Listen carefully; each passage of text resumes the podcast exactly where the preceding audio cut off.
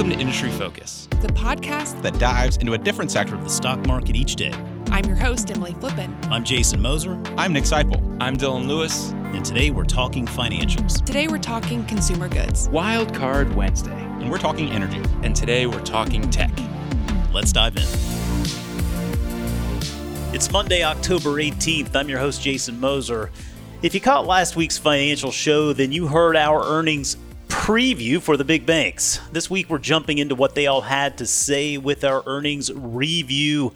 Here to make sense of it all, it's the one, it's the only certified financial planner. It's Mr. Matt Frankel. Matt, how's everything going? Oh, just fine. It's a nice sunny and not too hot day in South Carolina, which you only get a few of those before winter. Our fall is like a week long. yeah, yeah. Well, it's contagious. It's uh, it's about that way up here too in Virginia. It's really nice. Uh, sunny day, cool outside. Seems like it's uh seems like it's really starting to turn into fall, which I think we're all we're all kind of happy about. I even got some got some Halloween decorating done over the weekend, Matt. You know, my, my kids are very proud of, of what I what I put out there this this this year. Yeah, our our house is all all decorated and um we have, we have a golf cart. So one of my kids' favorite things to do this time of year is drive around the neighborhood on the golf cart and look at all the decorations. nice, nice, nice. Good deal. Uh, well, Matt, we were talking last week about all of the banks that were getting ready to uh, announce earnings as earnings season has gotten underway here and uh, we wanted to circle back this week and, and, take a look at these reports and see if there were any underlying themes and, and just generally see how, how these banks are doing. Um, it, it, has been a much, much different year, I would say, uh, this year versus last for these big banks. They're having a very good year to date for the most part and, and a good a good trailing 12 months, too. I mean, when you look at the performance for these big five, um, and, and, let's just go in order here. We'll, t- we'll take JP Morgan first because they announced last Wednesday.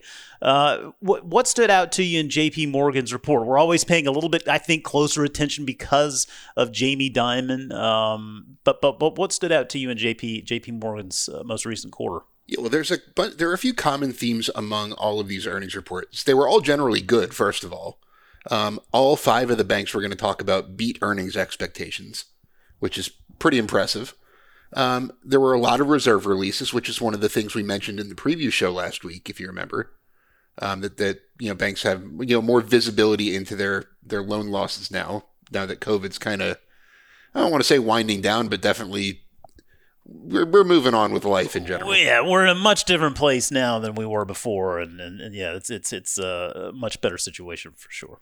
Right. So just to run down J.P. Morgan, um, they had a 2.1 billion dollar reserve release and the reason I'm mentioning that first is because that was a big part of its earnings beat.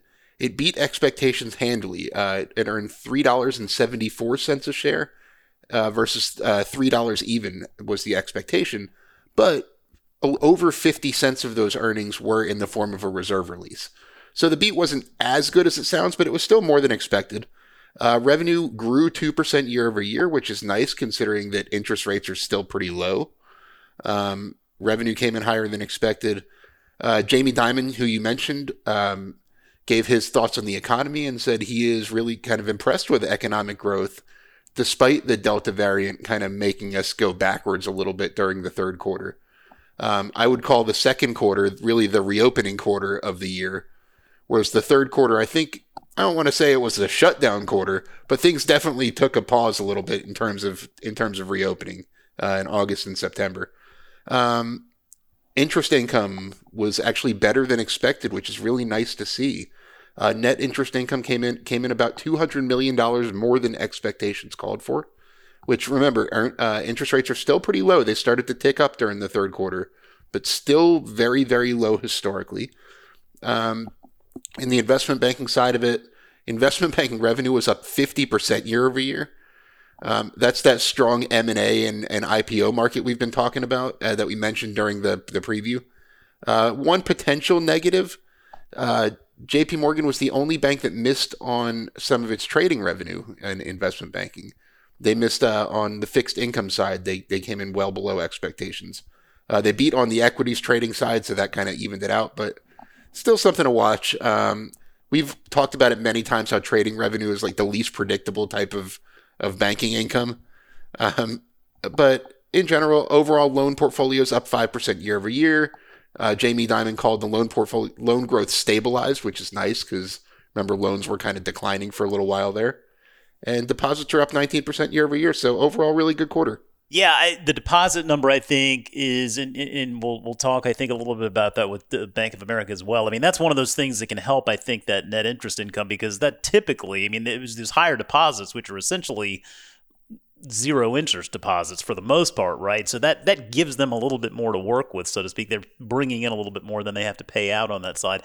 Uh, one thing I noticed, and I, I, wanted just to get your quick uh, feelings on this. It, it, there was a question on the call in regard to uh, the, the supply chain disruptions, right? I mean, it's not just semiconductors; it's virtually everything. I mean, and, and we're hearing. I mean, you better get you better get holiday shopping now, right? And we're seeing Amazon, Walmart, Target. Uh, they're all going to start rolling out this holiday shopping these holiday shopping promotions early. And, and, Dimon seems to think, listen, I mean, this is he, he, didn't think we're going to be talking much about this stuff in in, in a year, um, and, and, that maybe we're focusing on it a little bit too much right now. Uh, that it's it's dampening a fairly good economy, not reversing a fairly good economy. Do, do you feel like maybe he's a little bit uh, blasé about this? Do you feel like he kind of kind of just glosses over it? But I mean, I don't know. It, it seems to me like he really he's not as concerned with it. Where it certainly it certainly feels like there are others out there who who remain concerned this could go well into next year. Well, I kind of feel like the supply chain disruptions have la- already lasted longer than a lot of people thought. um, the the holiday season it could be interesting, and it's not just supply chain; it's a labor shortage too. Um, what happens every year around the holiday season? Companies like Target and Amazon hire tens of thousands of seasonal workers. They're going to have trouble doing that this year. Um, so you're not only going to have competition for products, but you're going to have you know cr- bigger crowds than the store's employees can handle in a lot of cases. Um, so that's something to watch too. But I, I do th- I see it clearing up early in 2022. I kind I agree with him on that point. Good enough. Well, let's move on to uh, Bank of America, and and again, I, I know this is a bank that you follow closely, a bank that you like. Um, it seemed like it was a pretty good quarter. Yeah, and I'm going to sound like a broken record in some of these, just because. Um, I, I, always age myself with that phrase "broken record." Most people listening don't know what a record is. well, um, I mean, vinyl's making a comeback, right? Isn't that right? Everybody um, wants a little piece of vinyl. but anyway, uh, broken record is something that repeats itself for you youngins out there. Um, Bank of America beat on both earnings and revenue. They beat expectations on both. Earnings were up 58% year over year. Um, which is really nice because remember there weren't these big reserve releases last year and things like that. And it was more going the other direction. Banks were setting aside money in anticipation that, that things were going to get bad. Um, Bank of America released 1.1 billion dollars in the in the quarter, uh, so not quite as much of a reserve release as J.P. Morgan, but still you know over a billion dollars. It's a billion is a billion. Um, net interest income grew 10% year over year, which was nice to see, given that the interest rates are, like I mentioned, are just starting to tick up, um, which was much better than expected. Annualized loan growth is up 9% quarter over quarter. I think that was the best out of the big banks. Um, so their loan portfolio is growing nicely, um, led by commercial lending, which was nice to see. Um, so co- meaning companies are willing to borrow and spend money more than more than people thought. Uh, investment banking fee income's up 23% year over year. Uh, advisory revenues, M&A and equity underwriting, which is IPOs, were the strongest parts. That part was up 65% year over year and they beat uh, their trading revenue, which is, like I've said, notoriously tough to predict. Um, beat on both the fixed income and the equity side, unlike uh, J.P. Morgan Chase. So, really solid quarter. I would, if I were to give uh, J.P. Morgan a, a B for the quarter, I'd give Bank of America probably a B plus or A minus. Huh. All right. Well, what um, you know, one thing that stood out to me, they have 41 million customers now using their uh, digital platform. Which, um, you know, I'll, I'll, just tell you from the perspective of, of a of one of those 41 million, um, and we've been Bank of America customers for a long time. I mean, one of the reasons we are Bank of America customers, I mean, frankly, it's just a headache trying to trying to switch banks. But I mean, even even if I wanted to, I mean, which which we don't. I mean, I, I think that's the key. There is that we really have no reason to we the service is good. We think the digital platform is good. I mean like it just feels like that's such a sticky uh, form of engagement that will keep people in that universe. I mean it really is a very user friendly digital uh, platform, which which uh, to me it feels like they're only going to continue to make those investments and, and, and grow that grow that capability out. Well, out of the five we're talking about, I, I kind of feel like Bank of America took the lead on investing in technology. It feels to me that way as well. Yeah. Like, I mean, I'm a Wells Fargo customer, and Wells Fargo has a nice user friendly app and platform. But I also I use Bank of America for a business account um, related to my real estate investing, and it it's a better platform. It just is. It's it's more user friendly, and you can tell that they spent the money. Yep, yep, indeed. Uh, well, speaking of Wells Fargo, uh, it feels like it's it, things are slowly but surely coming back online for them. Stock continues to have a good year, um, and, and it feels like uh, it feels like this was a pretty good quarter. Maybe not, maybe not a maybe not maybe nothing terribly noteworthy, but it felt like it was a pretty good quarter. It kept him kept him going in the right direction. Yeah, it was a strong quarter. I wouldn't. I mean, like I said, I, I would have give given J.P. Morgan a B. I would have given Bank of America probably a B plus or A minus. Wells Fargo would get like a B minus to a C. Um, not a bad quarter, but nothing like you said, nothing terribly great. They beat earnings expectations. Most of that was because of a reserve release. Um, they they released 1.65 billion. Remember, uh, Wells Fargo is the most consumer facing out of the five, meaning they're not really focused on the investment banking. They loan money. That's how they make their, their money. Um, net interest income was down 5% year over year. Remember, I mentioned Bank of America's was up 10%. So their interest income is trending in the opposite direction, which is kind of concerning. Um, so that's probably the biggest ding on the quarter. Um, one thing that's really impressive, they spent $5.3 billion on buybacks in the third quarter alone. Wow. That's an aggressive buyback pace. That is. Um, I mean, I don't have the figure right in front of me, but I want to say Wells Fargo's total market cap's in the two hundred billion dollar range.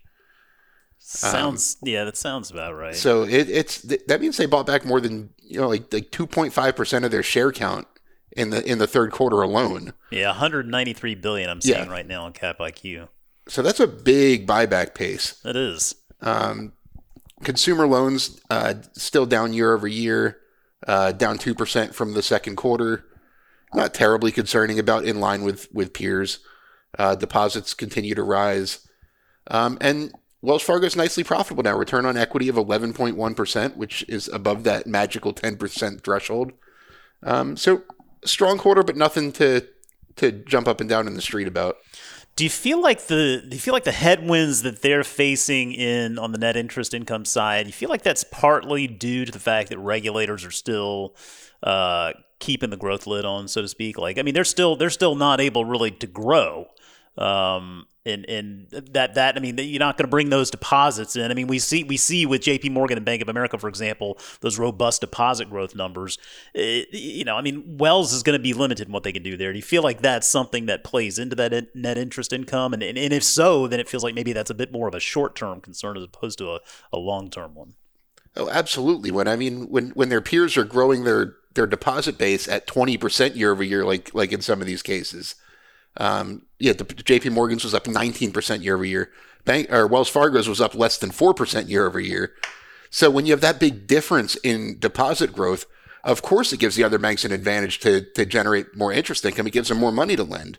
Even if their loan portfolio is not necessarily growing as fast as they'd like it to, it still gives them that big capital base to lend out and and make money.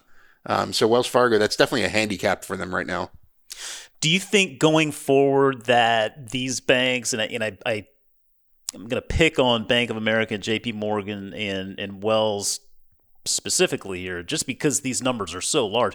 I mean, these reserve releases, they're no surprise. We've been talking about them for a year, um, waiting for this to, to essentially happen. It, it feels like, though, that that crutch they're they're going to have to wean themselves off that crutch. I mean, I don't know how I don't know how how much more they can they can release, to, you know, in order to impact the bottom line, so to speak. It feels like going forward, maybe that there's going to be a little bit more of a burden on these banks to to start growing again. I mean, they're they're going to certainly need to see uh, that that interest rate environment improve a little bit, but but it feels like they can't rely on these uh, reserve releases much longer. Yeah, I mean, if if this if the growth penalty goes on for more than another quarter or two, Wells Fargo is going to they're going to eventually find the, find difficulty staying above that 10% ROE uh, metric I just mentioned. What about Citigroup stood out to you this quarter, Matt? It was nice. It was a good quarter. Uh, not nothing nothing terribly impressive. Um, you know, loan growth was loan. Their loan portfolio was flat year over year, so you know nothing really to, to report there. Um, strong, pretty strong deposit growth, middle of the pack, seven percent year over year deposit growth. Uh, earnings came in ahead of expectations. We're up forty eight percent year over year. Um, revenue beat expectations. Both sides of trading beat expectations. Um, they're one. They're the only major bank with a return on equity below ten percent, though. Uh, they're at nine point five right now, uh, and their overall revenue declined by one percent year over year. So not a fantastic quarter, but another one I would probably give a C to. And that's a pretty card heavy bank, isn't it? I mean, they, they that's that's a bit more card exposure than the others. They're a very card heavy like- bank, and they're a very international heavy bank. Um, I know they have the most international exposure out of any of the five banks we're talking about. So that's something that's also kind of been weighing on them. Um, I mean, if you're an international bank, and a lot of these international markets have been hit much worse than the U.S. Um, in the past year or so, and you know they rely on you know international commerce, which is is at a disadvantage right now.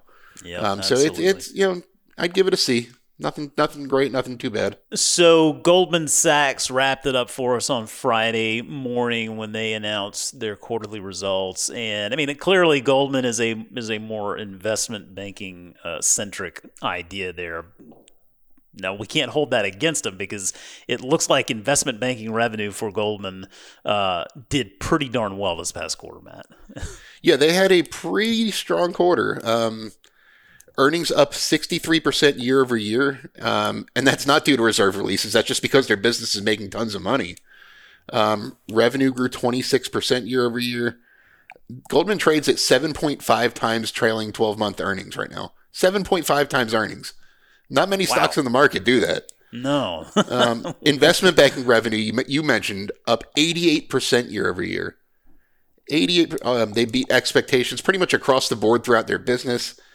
Um, and it's not just they're they're trying to kind of pivot away from investment banking. You remember they're they're building out their credit card business. They have the Apple Card. They have some uh, General Motors credit card business.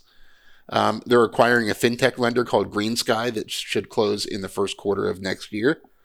Um, that part of the business, it's still just a small part of the total. Just doing the quick math in my head, it's about 15% of the business, the consumer and wealth management division. Um, but it's growing fast. It's growing. It grew 35% year over year, specifically on higher loan balances. All these other banks, their loan loans were flat. They were down year over year. Goldman's are growing, um, and just they're building out the credit card business aggressively, and they're doing it in the right way. I mean, Apple's customer base is a pretty desirable one um, to to bring into your ecosystem. Um, so Goldman Sachs, there's really nothing bad to say about the quarter. Um, one thing I would point out is that Goldman Sachs tends to thrive in unusual times. Um, 2021 so far through the first three quarters has been the most they've earned through three quarters in their history. But the previous record was in 2009, and we all remember what was happening in 2009. That's when they made the most money before this, because it was a, it was a very volatile environment. Their investment banking business does well when companies need to raise capital, when comp- when there's a lot of trade, when there's a lot of uncertainty, which is great for trading. When um, not necessarily IPOs, but when companies are making fire sale acquisitions, which we saw a ton of in the, in 2009. Um, some of these banks made big acquisitions in the in 2009. And that when Bank of America acquired Merrill Lynch or and Wells Fargo bought Wachovia, um, things like that are great for investment banks who who facilitate those deals. So 2021 has been an unusual year, both in terms of IPO volume. If you remember, there have been like something like 500 SPACs alone that have gone public uh, in Yeah. 2021. So it's been an unusual year. It's been a volatile year, both in good and bad ways. And Goldman tends to thrive in those environments. So it's unclear if there how much of their earnings growth is transitory and how much is permanent at this point. But other than that, there's not a whole lot negative to say. Yeah, that's a. I mean, that's that's a really good point. I mean, you look at the way the company has performed thus far this year. They've grown book value, so seventeen point four percent year to date. Uh, so to your point, yeah, I mean they're thriving in the uncertainty. I mean that uncertainty just creates a lot of business for them, and, and it feels like it feels like that's the way the, the way uh, the rest of the year is going to shake out, and, and and certainly could be into two 2022 as well. But I guess we will have to have to wait and see. All all right, so Matt, you were offering some grades along the way, and I wanted to get your thoughts on if you if you look at all five banks, and these are these are these are banks that you follow closely. You and I talk about these companies a lot. Um, just based on this most recent quarter, if you had to deem one of these five the winner, who won earnings season of the five banks this year? I'd This have to give Goldman Sachs an A. Really? With the, with the asterisk that this is not a normal year. That this Right. is that this is a great environment to be an, a pure investment bank. Um, so with, with that, I'm going to make a bold prediction and say that Goldman Sachs will be a thousand dollar stock within five years. wow. Um, I I think well, I'll actually walk that back and say I think Goldman Sachs should be a thousand dollar stock today. Um, that would that would put it at about 22 times earnings, which really isn't much of a stretch when you look at the rest of the market. no, it shouldn't. Yeah, it Um, doesn't feel like it would be. If it turns out they can keep growing their consumer business as they have been, and it looks like their investment banking division, you know, maintains its its lead, I think this could be a this could be their time. Um, they they that's a stock that has not historically gotten the market's love. Um, uh, you know, it, it, they had a kind of a negative stigma with attached to their name for the longest time. They're really trying to renovate or, or reinvent themselves um, with their consumer banking division, which they're doing a fantastic job of. Um, I think I think Goldman Sachs is going to be a, a big performer, especially as interest rates rise. As right now, they're building their consumer banking division into a low interest environment.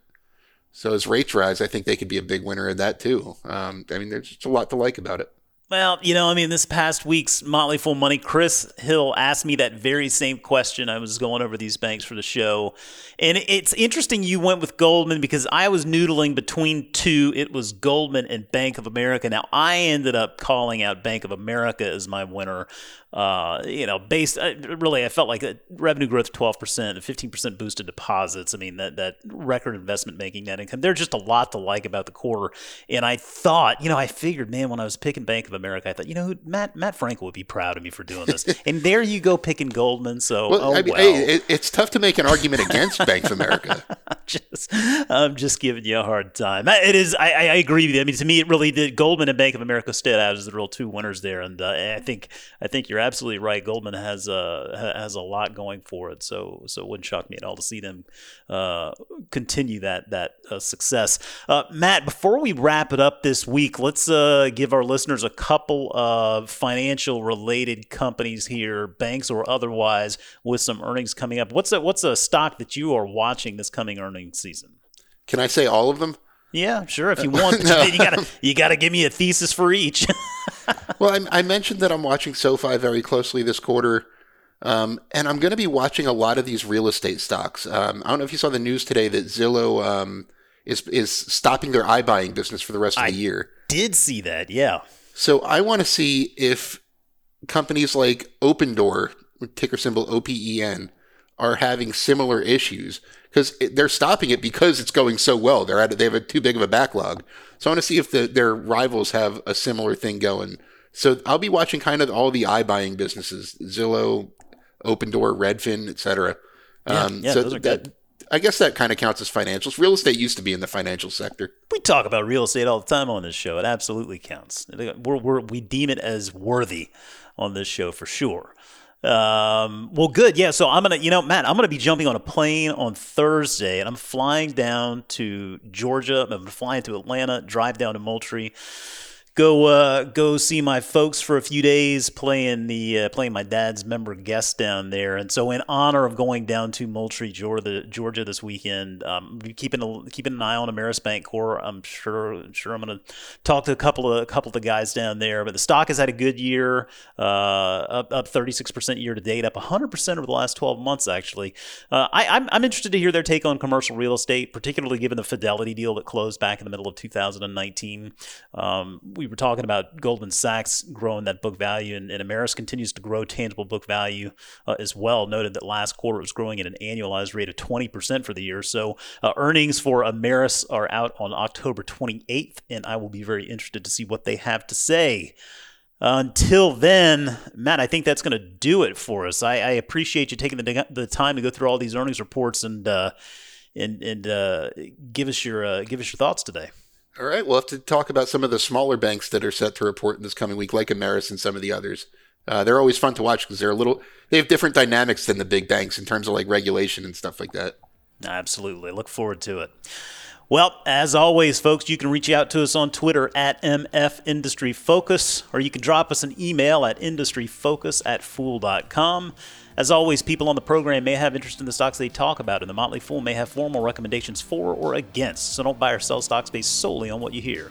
Thanks as always to Tim Sparks for putting the show together for us. For Matt Frankel, I'm Jason Moser. Thanks for listening, and we'll see you next week.